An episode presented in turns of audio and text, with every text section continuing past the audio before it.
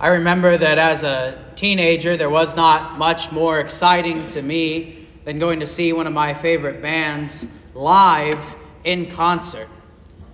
The more up close you could be, up front and personal you could be, in the front row, jumping up and down like wild hooligans as we did at the time. It was so great, so exciting. The big speakers, the big lights, and it sure beat listening to music in my 1993 Dodge Dakota with pretty poor speakers I was driving around. Listening to music in the truck was good, but not as good as the real thing. Not as good as being able to look up and see the guy singing with the sweat coming down his face. It's just not the same to hear it on speakers versus to see it in real life. Jesus says in verse 23 of Luke 10 Blessed are the eyes that see what you see. For I tell you that many prophets and kings desired to see what you see and did not see it, and to hear what you hear, but they did not hear it. The Old Testament kings and prophets, they knew what was coming. It was like they had seen the Messiah or heard the Messiah in the prophecies that they had been given.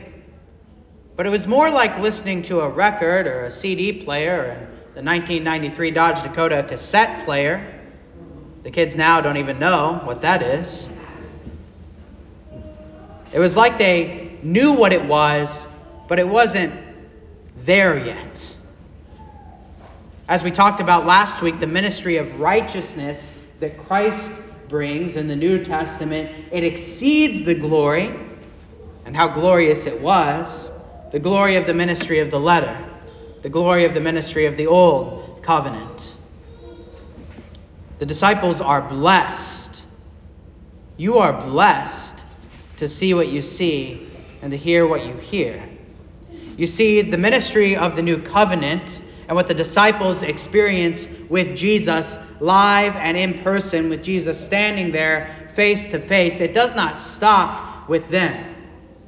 Jesus leaves that ministry going even as he ascends to the right hand of God. He sends his spirit to be with the church. He leaves you his word. He leaves you his sacraments. Think about what Peter says whenever he talks about his experience with Jesus in 2 Peter. And he says, We were there with him on the mountain when Jesus was transfigured before us. That was great.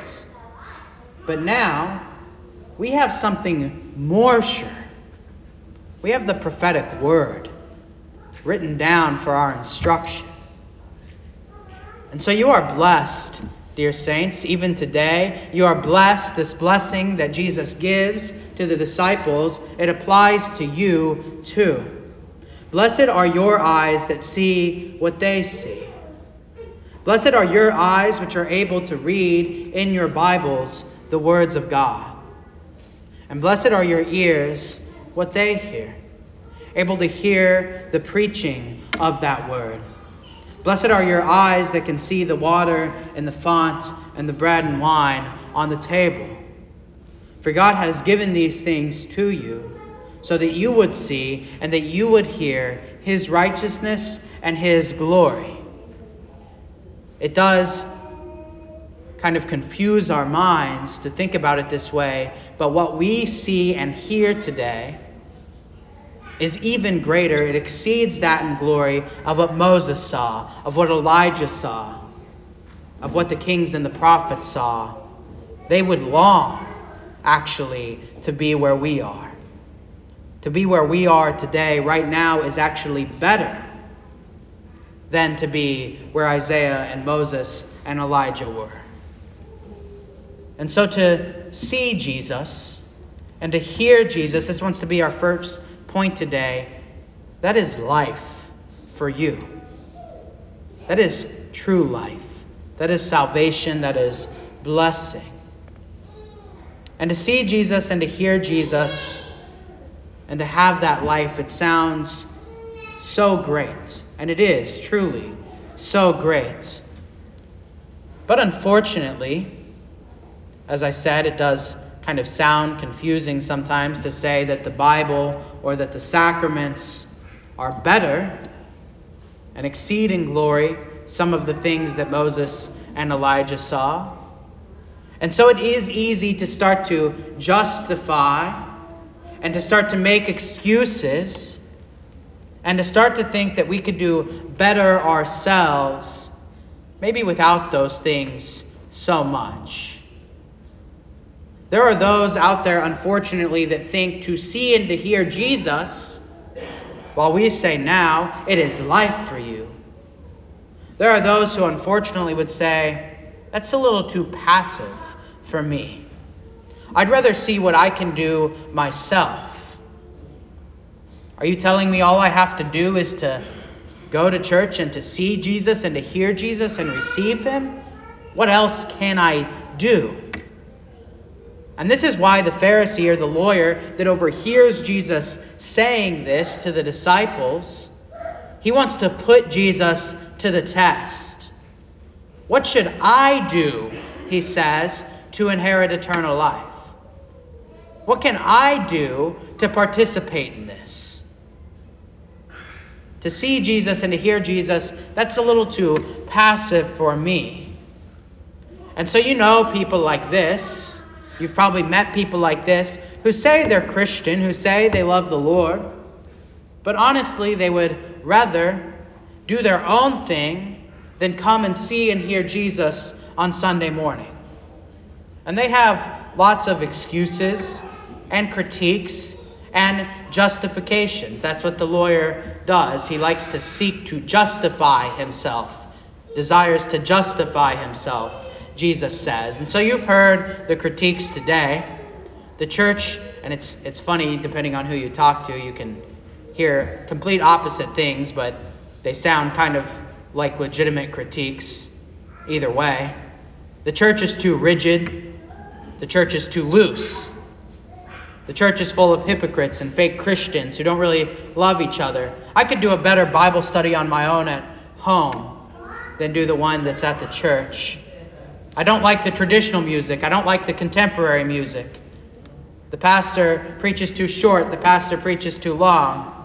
The pastor preaches not enough fire and brimstone. The pastor doesn't preach enough love and comfort. There's not enough in reach. There's not enough outreach. The list could go on. It's easy to justify, it's easy to critique, it's easy to make excuses. But that's what Pharisaism does at the end of the day. It just says, whatever they're doing, it's not enough because I want to be in control. I want to decide how I get to earn salvation. And so when Jesus blessed, this Pharisee pipes up, What should I do to inherit eternal life? And you know it's always going to be a good back and forth when Jesus answers a question with a question. He says, What do you think? How do you read the law? You want a law answer? How do you read the law? And here's the great twist. He actually correctly summarizes the entire law. Love the Lord your God with all your heart, mind, soul, and strength, and love your neighbor as yourself. And Jesus says, You're correct. Do this and you will live. And that's true. If someone, theoretically, does everything in the law, if someone perfectly loves God with all their heart, mind, soul, and strength their entire life, is born sinless, and loves their neighbor as their self, their entire life, without fail, every time, every single time, God will judge them righteous. But of course, that's the problem.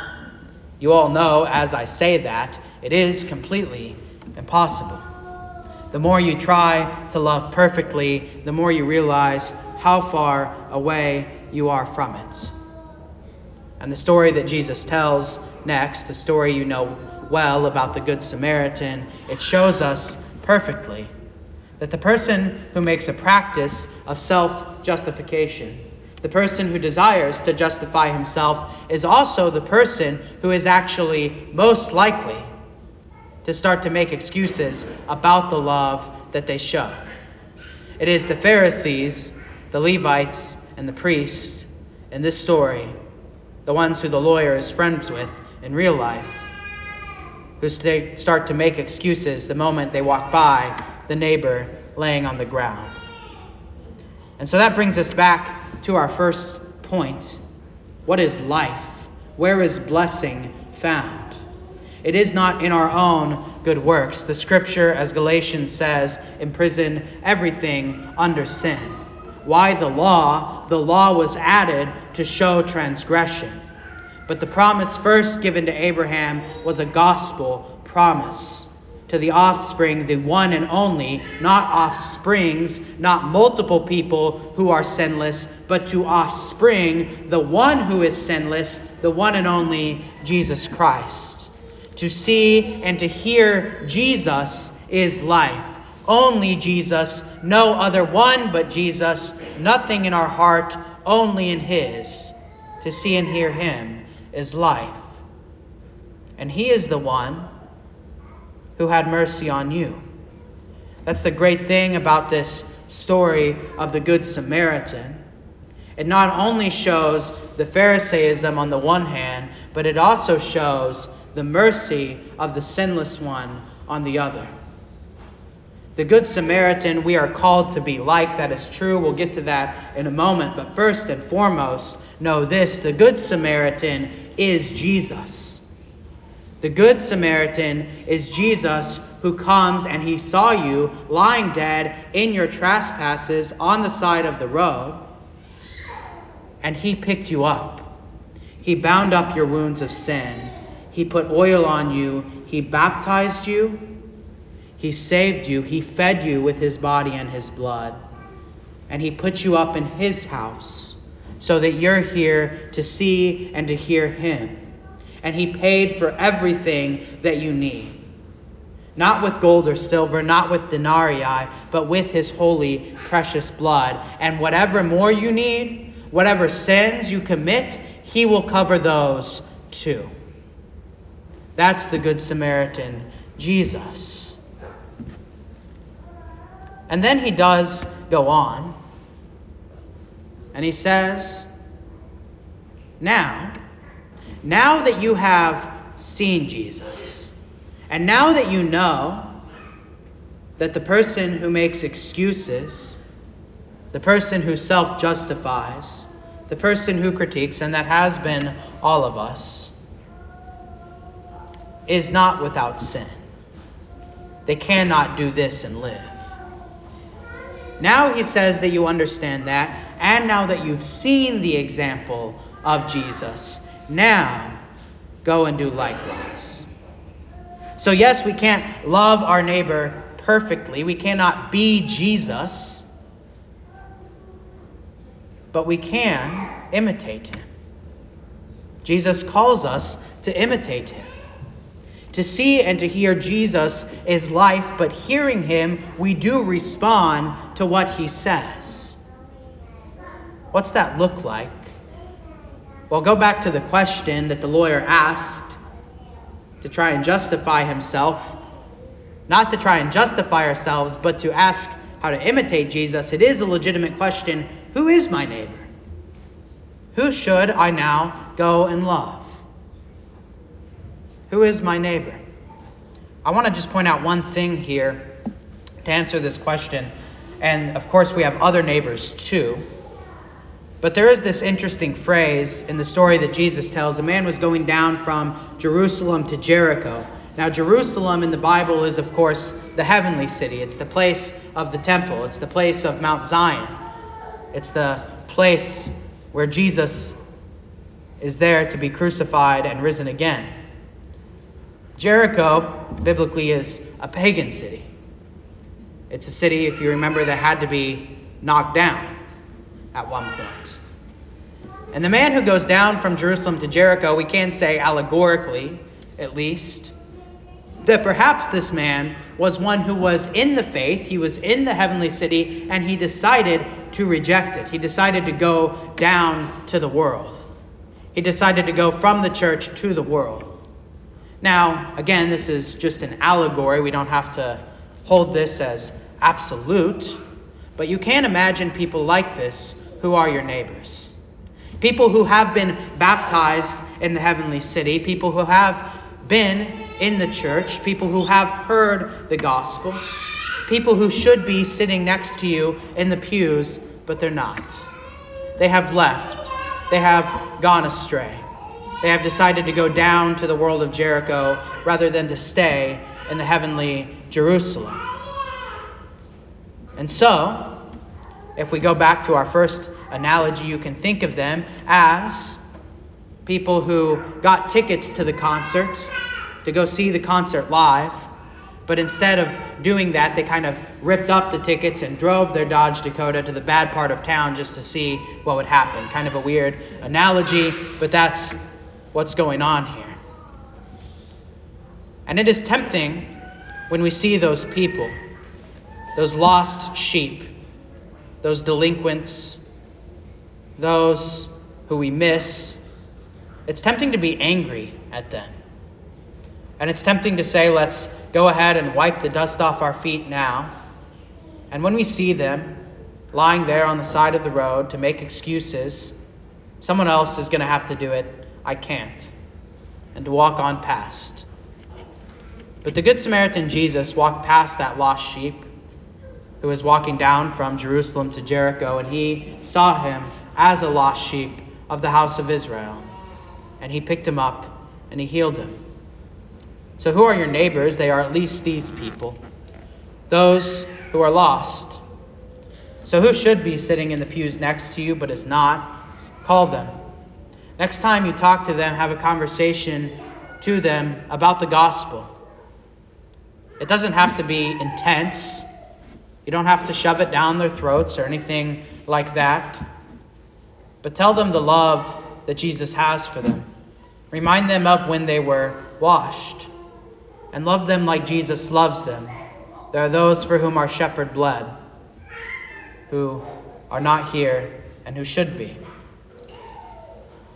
And notice how Jesus loves. And this is the final thing. This is Stewardship Month. Whatever more you spend, I will repay when I come back. You can never love as full as Jesus loves, how he paid it all on the cross. But you can love freely.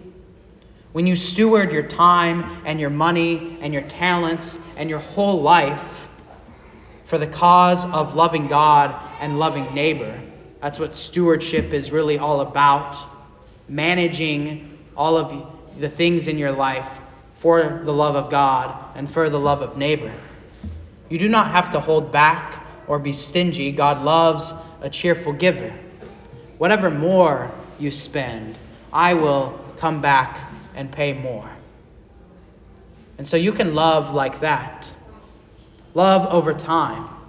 Whenever you see your loved ones who need your love and who need the love of Christ, keep on loving them over and over and over again. Because that's what Jesus did for you when he saw you in the same position. And there really is no reason not to be a cheerful giver because you have seen and heard Jesus.